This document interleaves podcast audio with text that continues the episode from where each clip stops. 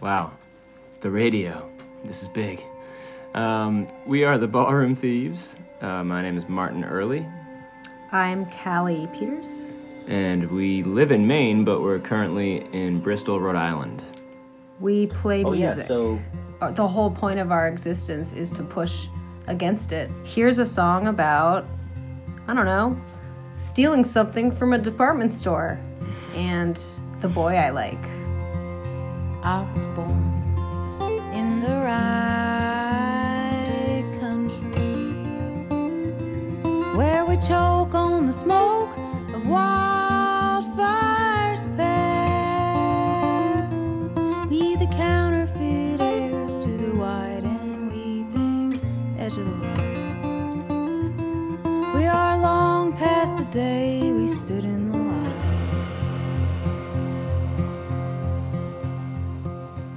Hey again, friends. You're tuned in to the show on the road, my music discovery podcast where I, your friendly audio park ranger Zach Lupetin, guides you through what I think is a syndicated reverie of sorts, or what I think are the most scenic sounds sliding into our collective consciousness right now. And this week, I bring you my talk with Martin and Callie, the newly engaged multi instrumentalist forces behind the avant folk experimenters, the Ballroom Thieves. all in our rags and rising.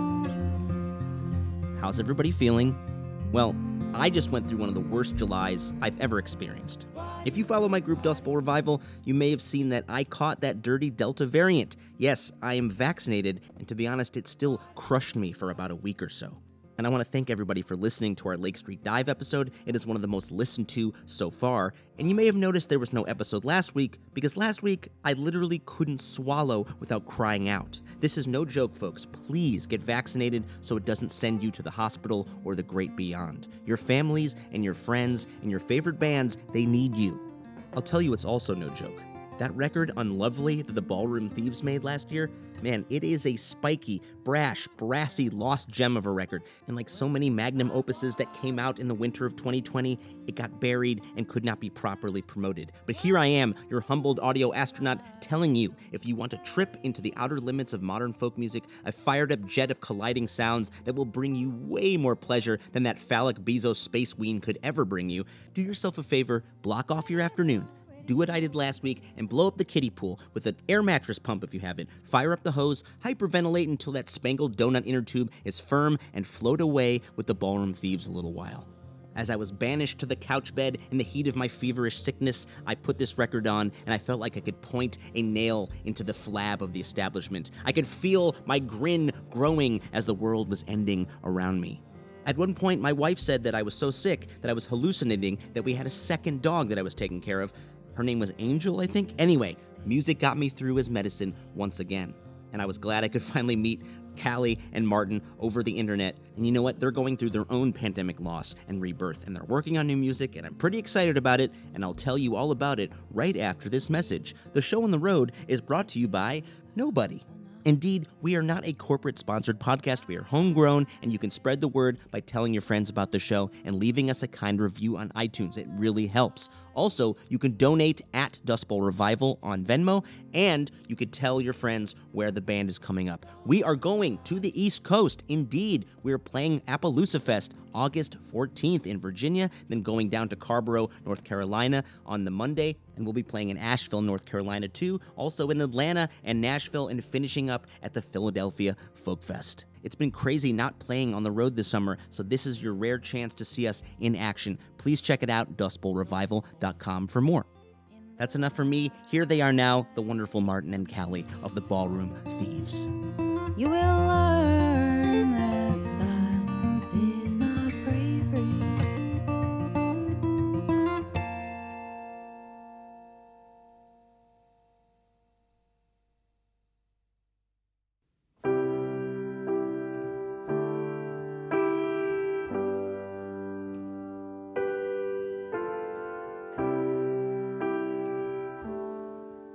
I just finally dove into Unlovely in its entirety the last few days, and I'm obsessed.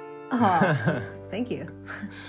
I appreciate it. As a jaded asshole of a touring musician slash podcaster, um, I often like lose hope in humanity after hearing records that are sent to me or stuff that's like, oh, this is blowing up on the playlists.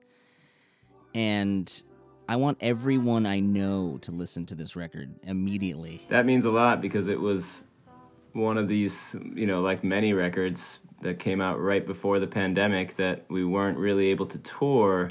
So for us, it kind of uh, it's like the the lost record, you know. It just didn't really ever get get a chance to to shine.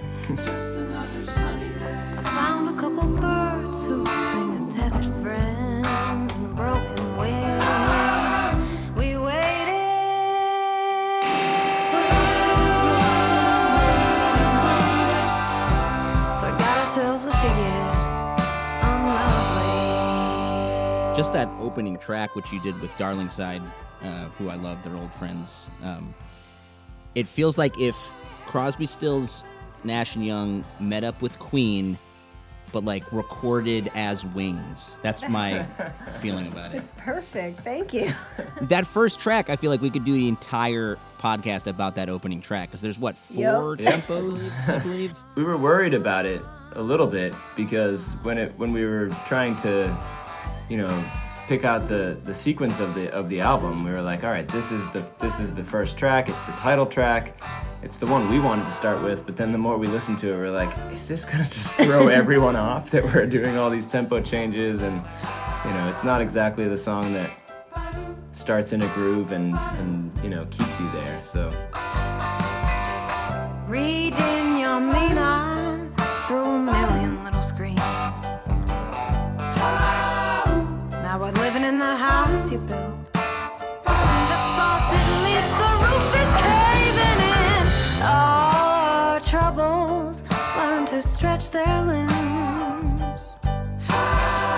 Now they're climbing up your gate, they're running through your walls. Oh, don't they whisper you to sleep? It's a lie we have to listen to. It's a lie we have to listen to. As a trio, you can kind of get stuck in these lanes, right?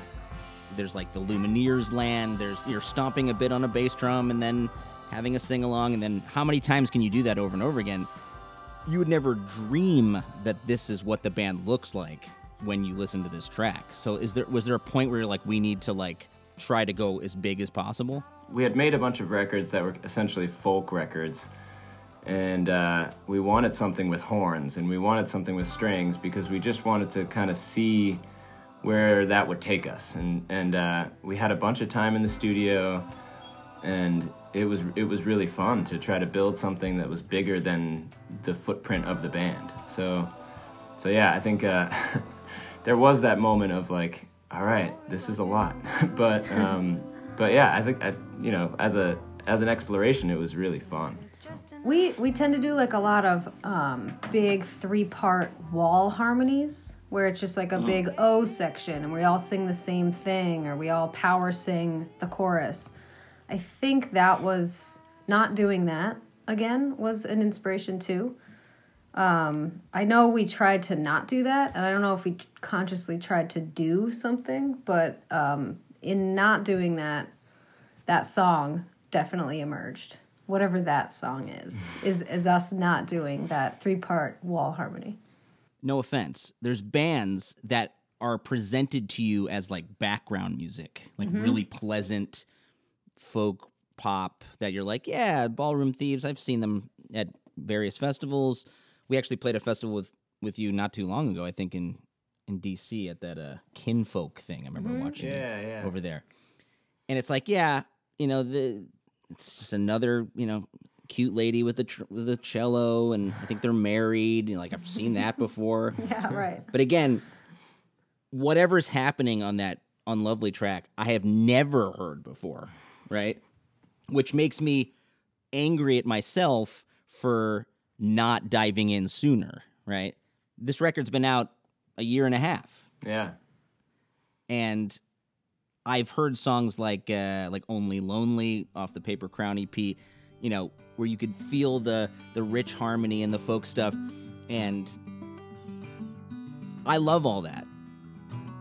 you're making dinner, you know, you want that on. It's a nice, you know, there's a fire in the corner. Uh, there's a fury and a energy on this new record that I think harnesses what we all went through in the last year and a half. And it's disgust, it's self loathing, Totally. it's the idea that as woke and as aware as we all are, we literally aren't doing enough and are pathetically letting things continue as they are, you know, as Yeah. the status quo. Um, and, you know, people like Bob Dylan and, and folks in the 60s felt like they were making real statements about like war and uh, poverty, racism. And I think a lot of folk music now is afraid to do that because we're like, well, but we want to be on the playlists Yeah. to get, you know, that royalty stuff, and mm-hmm. you know, so people can make their dinner and sit by the fire and listen to us without really thinking. Yeah, we're all kind of like swept up into the corporate trap. No one wants to talk about it. Right. Yeah.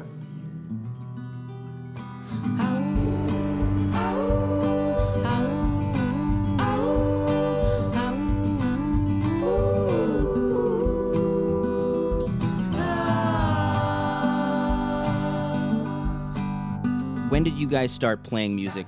Uh, was it as kids or a little later on?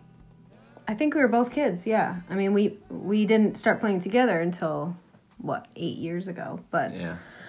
but I started playing cello when I was ten, and you started playing guitar when you were a kid too. Yeah, about like 13 or 14. I played drums before that. Um, but yeah, definitely early on. It was, it's always Yeah. been a part of our lives. Yep. Where are you guys from originally? I grew up in Europe, in Switzerland, and then moved to Maine with my family. I grew up in Franklin, Massachusetts, and uh, moved to Boston. And oh my gosh, here's our dog. Sorry. He's Ooh, whining. what's his a name? lot. Her name. This is Bagel. He is a, Bagel. he's a lot. He's a lot to say. Here he is. All right. It's You might hear right. Sunny barking in the background if the mailman comes, because like all dogs, she Yep. despises the mailman. Of course.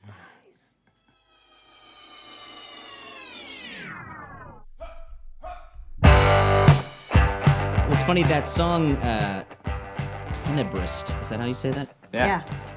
The funny thing is that it actually reminds me of an ABBA song if they got really pissed off. Which I'm not sure if ABBA was allowed to do that in Sweden. Yeah, the government would step in, you know? But that song, again, has that repeated line uh, what, we all muddy the water as artists, right? And cloaking things in metaphor and allegory instead of just saying what's really wrong. Um, how do you wrestle with those two impulses as a songwriter? Yeah, that's a really tough one because you you know you want to comment on things and you want to be you want to write something of substance, but you also don't want to beat everyone over the head with it and you want to be poetic at the same time. So you kind of have to figure out a way to say things in the right way. And I'm not sure we always make the right choices on that front, but Yeah, I think we we simplify as we go. It seems every every album and every new song we get excited about, we are we're saying it all a little more um, directly. We're we're shrouding less. it's like we're learning what we can get away with in a way. Yeah. we'll see if we push it too far this time. We all muddy the water. Oh,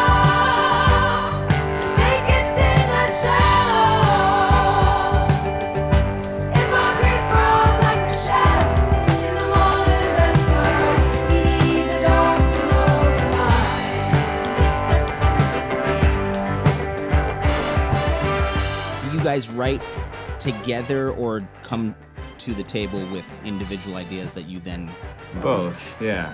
We, you know, we write separately and then work together to try to figure things out. And we also, from time to time, write completely together at the same time. So. Does it ever get competitive? Ah, I don't know. Maybe i if if it did, maybe only for me. Uh, Martin is such a great lyricist, and I uh, try my best. And he he just has so much to say, and effortlessly says it. And so if he writes a bunch of songs, I'll occasionally feel like, all right, all right, yeah, I'll just give me a second. I'll just write one, see how it goes. So I guess that's a teeny dose of healthy competition, but maybe only on my side. Yeah, I think I I don't think we compete with each other really. I think I you know there's there's competition among friendly competition with friends and but yeah, not really internally. No, we we really like working together. I think we end up liking those songs the best, where we where it was an equal um, effort. When you came into the band, obviously uh, you weren't married then. Um, We're not married. was now. there? Sorry. Oh no, our wedding was uh, we had to cancel it last year, so we should be married, but still not. Yeah. I think between the two of us, it was weird initially. Like when, before we knew that we were really gonna pursue a relationship, there, you know, we were flirty and we were, you know, But we turned it off all the time because we said that's we're not going to mess with the band. right. We chose the band for two years, even though we kind of liked each other. But it really it, it didn't affect anything because we just said no to it uh, individually. I, We didn't even talk about that. But then once we decided we we might want to try being together, that was pretty natural. And at that point, we were also just like, what happens, happens. You know, these, the feelings were too strong to ignore. So it was like, well, if, you know, if this ends up being the wrong decision, then so be it, because it felt right in the moment. At that point, it was worth finding out. Yeah, I think the record needed a soft moment in that song "Love Is Easy." Mm-hmm. You know, 'cause you're kind of like sticking a fork in a lot of different sockets throughout, and then there's like, you know what? Maybe you just need to find someone who understands you. Yeah, the love part is the easy part, even when the rest of the world is shit. The world sucks, but you can have your person, at least. We can celebrate that. But I'll take my time till time takes me. I'll change my mind whenever I please. Believe me, I don't need to be more than alone. Darling, loving you is such an easy thing to do. It's such an easy thing to do. So let me do it. Is it hard to get vulnerable when you're writing about the person across the stage from you? It's hard for me in, initially. Like the hard part is like sh- because because when these songs are written in the first place, no one else can hear them. So the hard part is showing Callie a song that's about her. You know, when it's just a vocal and an acoustic guitar because What I don't, hate you it? know, what if it sucks? And what if uh, yeah, what if she doesn't like it? And so that part is harder than you know once it's recorded and once the rest of the band gets involved then it then it becomes a lot easier. And yeah it's actually really nice to to be on stage and sing a song and be looking at the person that the song is about. That's that's not something that that many people get to do. So i don't take that for granted. That is nice. It's like a secret. Unless you have a really bad argument in the van. Yeah. And then you're like, okay, we're opening with this song, whether you like it or not. yeah I you, don't like you, but I love you. then you just get a really angry version of love is easy Yeah. you know? The hours keep their minutes, and the weeks still have their days. Oh, nothing ever changes. We are knee deep in this avalanche we made.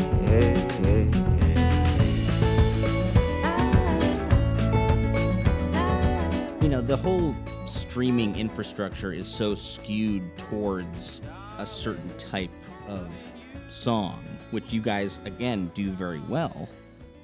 But when I hear this new record and the various sonic mountains that you're climbing, it like kind of bums me out that a song like Bees, which is beautiful, is so far beyond every other song in amount of listens it has, you know? Yeah. And it keeps getting fed yeah to people every day, right? Totally. And It's just I think it's just you on guitar Yeah. and vocal, right? It's like not even the rest of the band. It's just Right. like That's and you're like, here it is, 40 million times. How about that? That's been a it's been a trip because yeah, we worked so hard. We worked really hard trying to get the band to this place where we're well rehearsed and we sing together really nicely and and then this the one song that's a solo song is like that's the one that takes off on streaming. And in a way, you know, I can't complain about it because obviously it helps a lot and it gets our music, it gets the other songs in front of people by way of of hearing that song on some playlist or something, but but yeah, it's a strange atmosphere out there. we cannot figure out the streaming thing. Like you know what people want and why things work and why others don't. We just we have no idea. I would i we used to not care you know? And now I, I we certainly don't write songs to figure it out but we we are curious. And it's it's a puzzle. And the words she aches to hear pour through my canyon. They're singing in the caverns of my limbs. No, I do my best to try to understand them.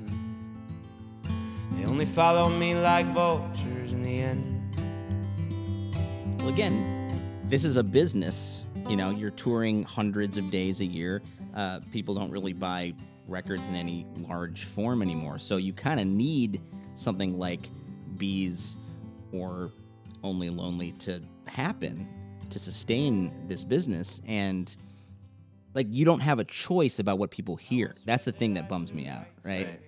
because you could be like, "Hey, top of the feed, like like sort of featuring new record," and they have this popular releases order, right, which buries your new record. It's not even there, yeah right?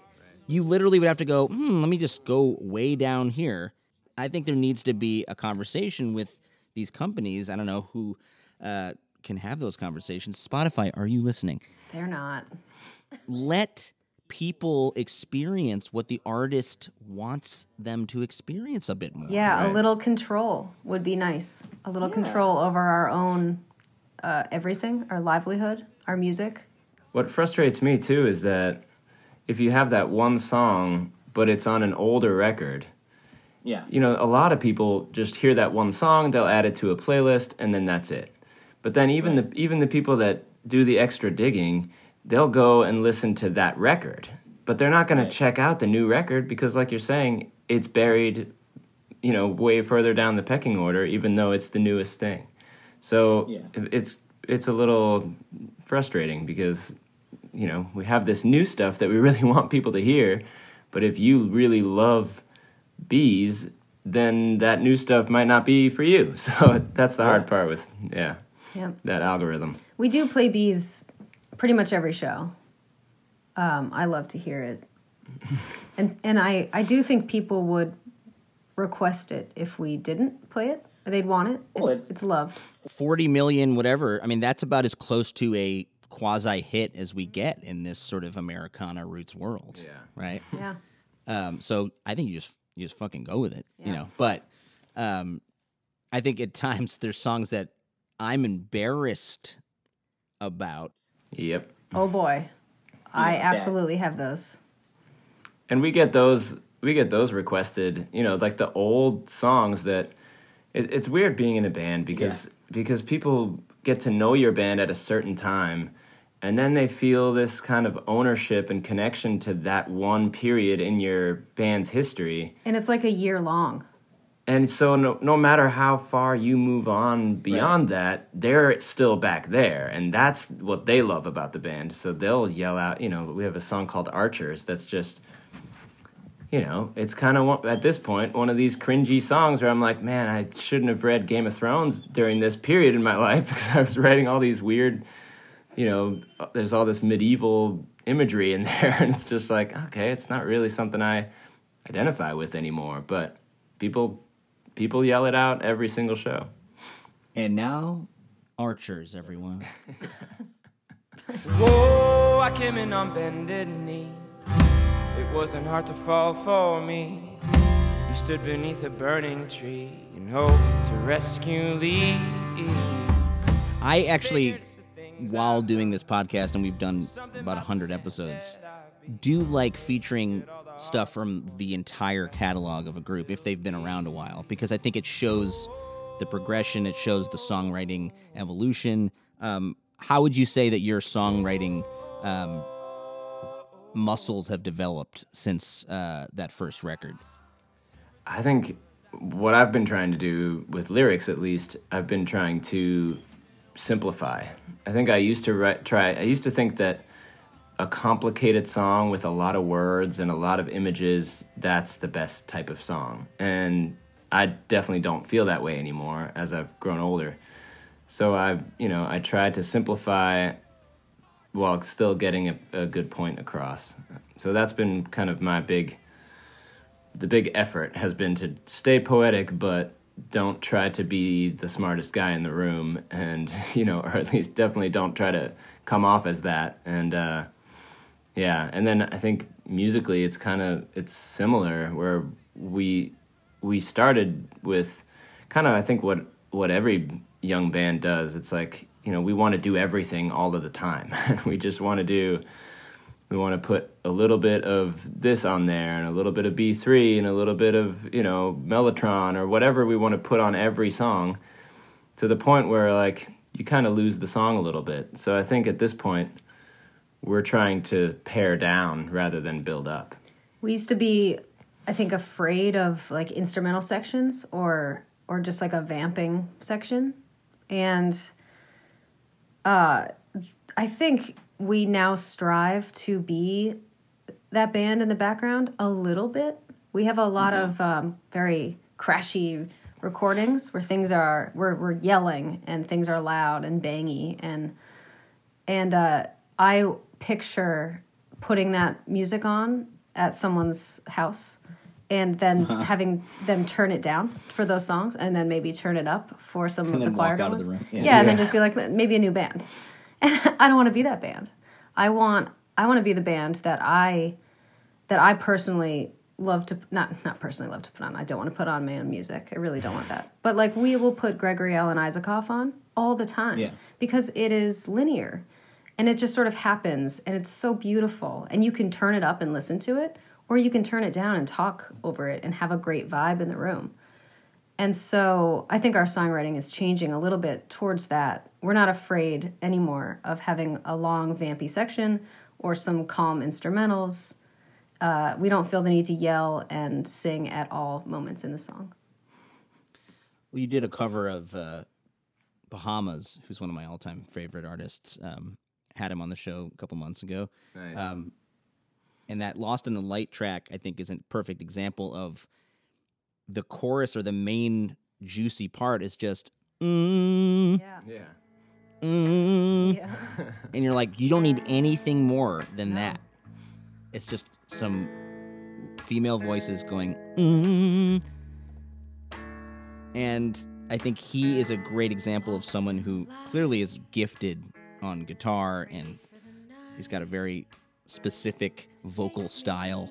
Um, but he rarely puts anything on his vocal, right? It's super dry. It's almost like he's telling you a secret into a voice memo on his phone Yeah. you know? And everything he does feels like it's him, right? It's not like trying to be someone else or trying to uh, impress you. It's just like, Right. This is me. Yeah, that's this is me and this is what I totally. have to say Yeah, right, right. now. These are the things that are pouring out of me, and I can't help but like show them to you. Yeah. You let me hold your hand till I my fill. Even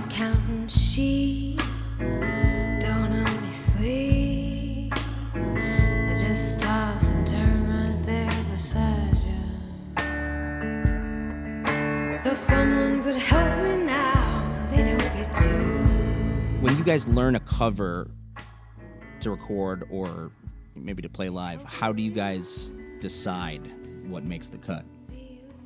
Mm-hmm. Oof. With the last thing, we did a you know we did a covers EP, and the idea behind that was just we'll each pick each of us will pick a pick a song that we really like and that we want to sing, and then we'll record that cover. and you know, I think if if one of us had picked like a Slayer song or something, then maybe we would have Maybe we'll cut gotten it. gotten a call from the label or something. But Maybe uh, not, guys. but yeah, it was kind of just pick a song that you've always really wanted to do. So Yeah, I think that's that's pretty much it. Like we just if we love a song so much and we feel like we just we have to always sing when it comes on, maybe we should just cover it. Yeah, Lost in the Light is one of those songs for me. Yeah.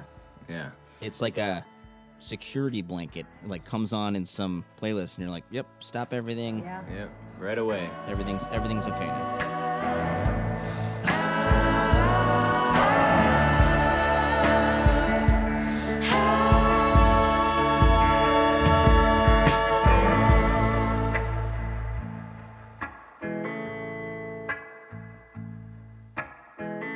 and I held my own.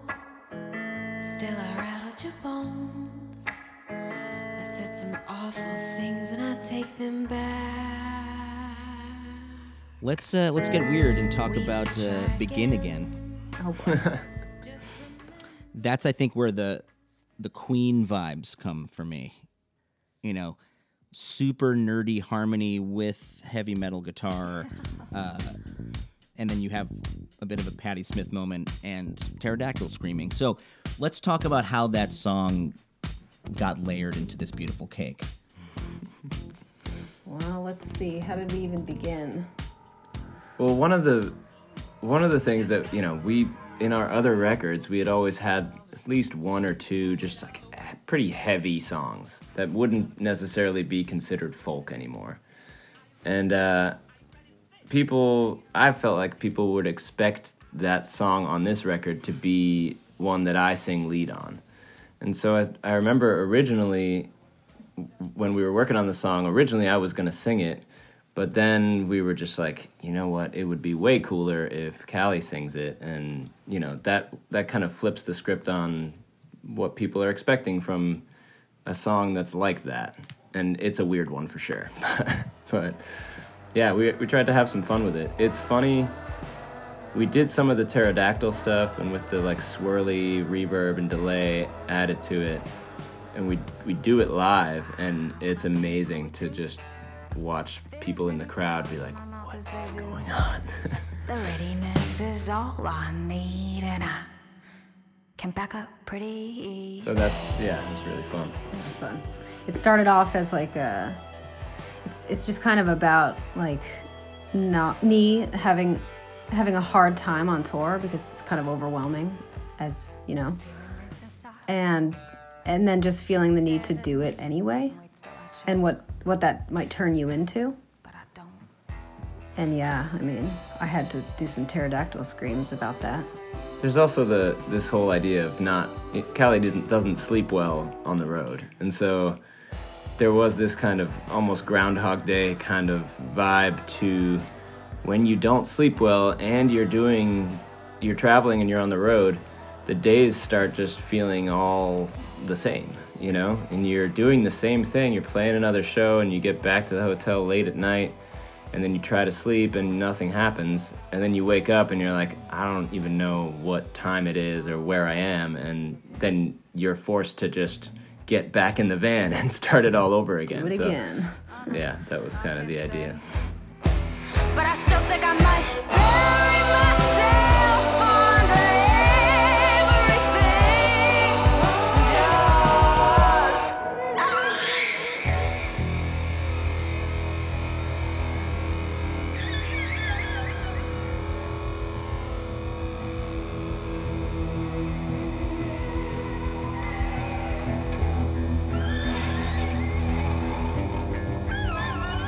have a existential breakdown after the type of accident that you experienced in Wyoming. I mean, that was pretty scary. I remember reading about that.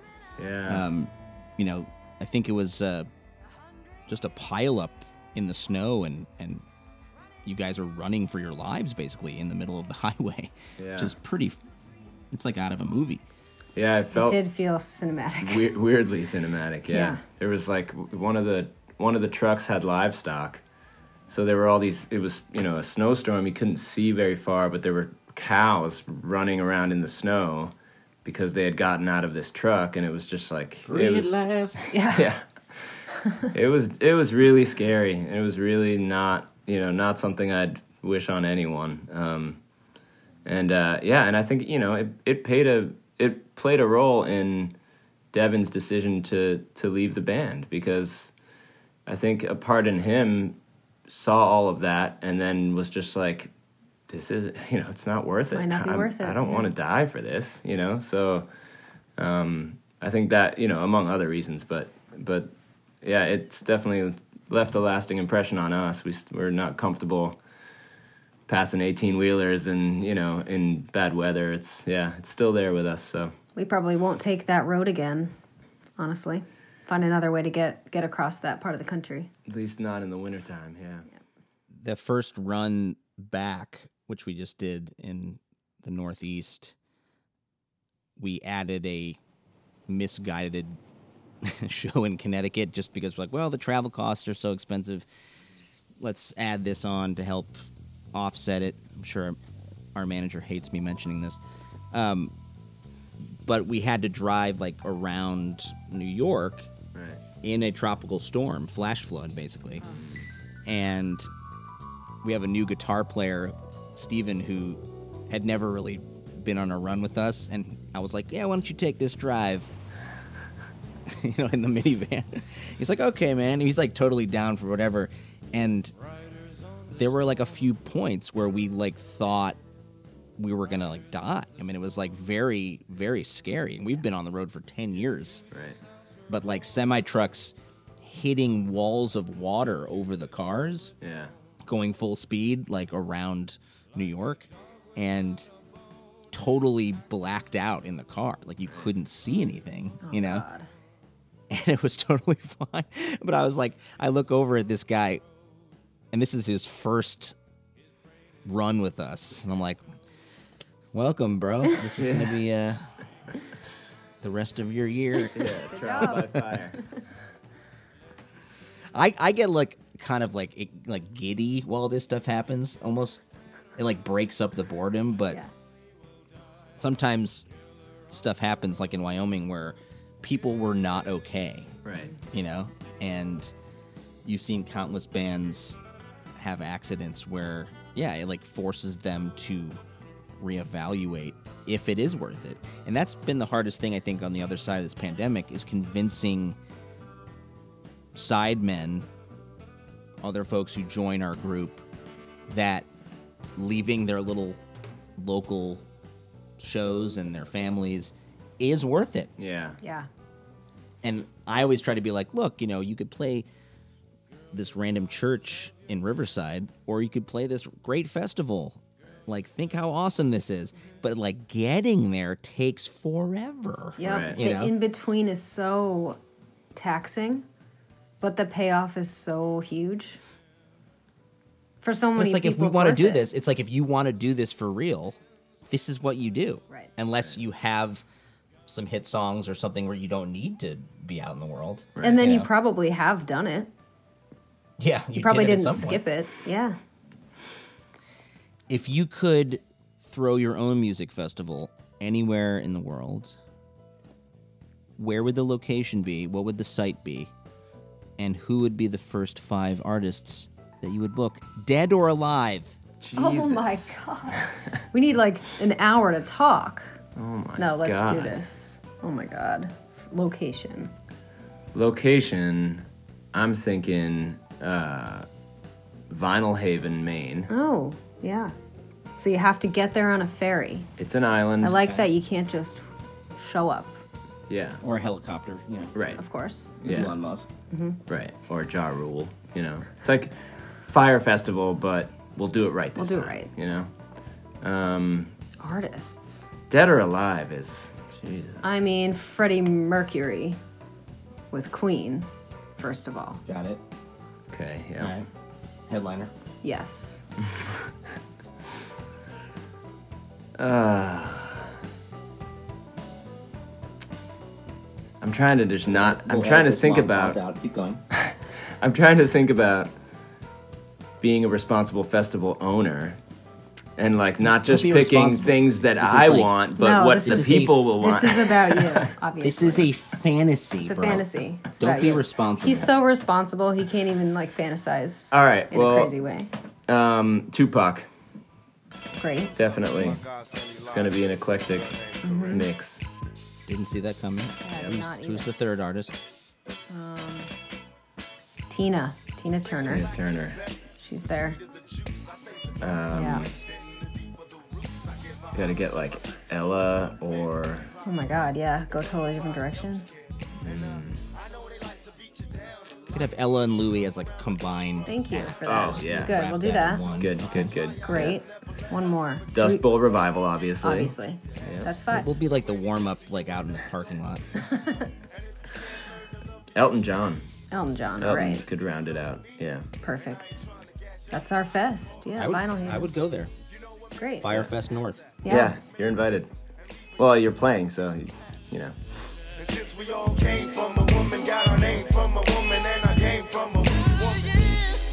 Why we take from our women, why we rape our women, do we hate our women? I think it's time to kill for our women, time to heal our women, be real to our women.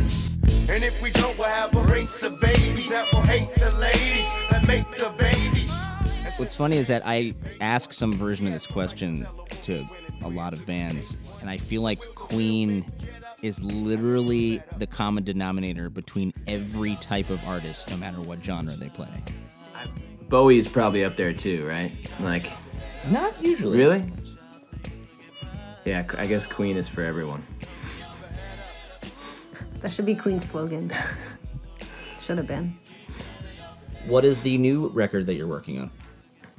So we we went to Nantucket for two weeks, and we've got a new band. Um, so our friend Ariel Bernstein, who has played and engineered and co-produced our, some of our old records, and he's done front of house for us too. He's kind of a guy with a, a bunch of hats, but he's playing drums for us now, and. Uh, Callie's old bandmate from her previous project, uh, John Nolan, he's joining in on guitars and, and some synths. And so we went to Nantucket and we recorded 10 songs in two weeks. And a lot of it was done live. And it's kind of, you know, it's funny because you said you, you really liked Unlovely. And uh, it's kind of the opposite of Unlovely. So it's not there's not a lot of extra bells and whistles. There's no horns. There's no extra strings.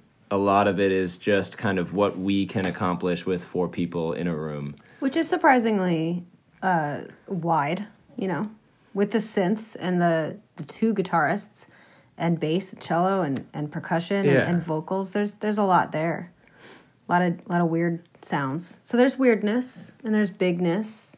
But there's some folk. it's also one of the other things that that we thought about Unlovely listening back to it now is that it's really all over the place. You know, like there's not one there's not really a, a genre that you could attach to it because there's, there's so many songs that span a bunch of different sides of the spectrum. So um, we tried to kind of focus in a little bit more with this one to try to, you know, bring all of the songs together a little bit. I'm sh- I'm not sure we could name that genre still. Like I think it's still sort of like you know, floating in a few different zones, but but I do think the songs fit together better than other albums. But that's just my opinion and usually my opinion is somehow the opposite of everyone else's opinion when the songs actually come out. So we'll see. Well, again, I think that partially what makes you special is your ability to dip your collective toes into a lot of uh, musical places that most people would not venture to go, right? I mean, just the song uh, Home Run, for example, feels like a slam poetry recital from a musical theater kid who just did My Fair Lady. Oh my god. Yeah. So you have that words, words, words. You know, you have a palpable fury in your delivery in this song. I told you twice. I don't play nice. This isn't fucking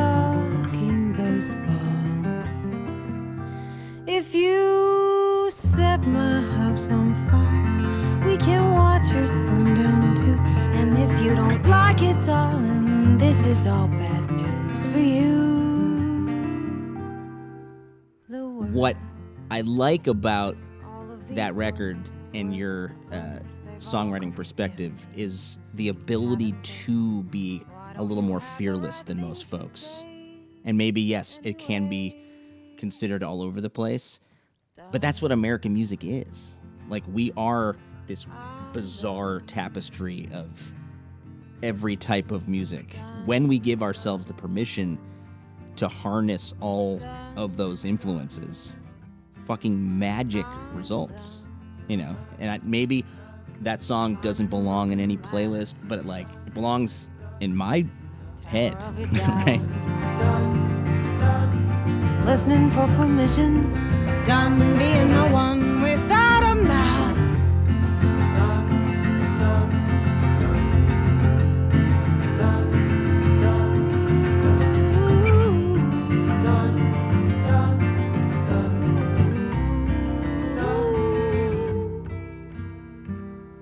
Yeah, that's.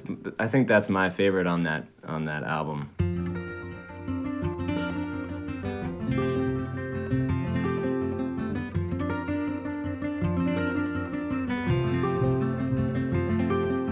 I told you twice. I don't play now.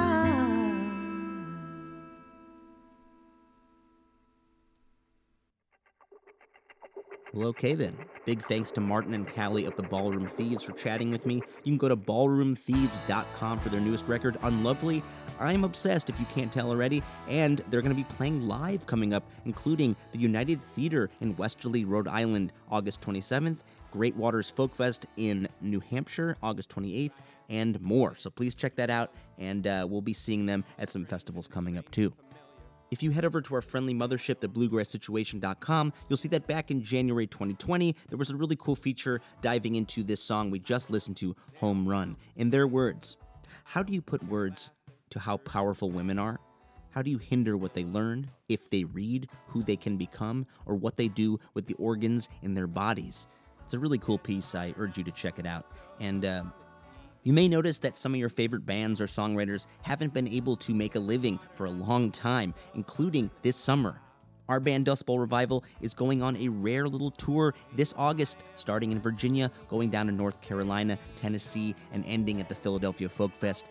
August 22nd. Please check it out. September's also going to have some really cool new shows, including September 3rd at the Ogden Music Festival near Salt Lake City, and September 18th, we'll be playing the Mountain Sol Festival, which is outside Santa Cruz, and a new show just announced on the 19th at the HopMonk Tavern in Novato.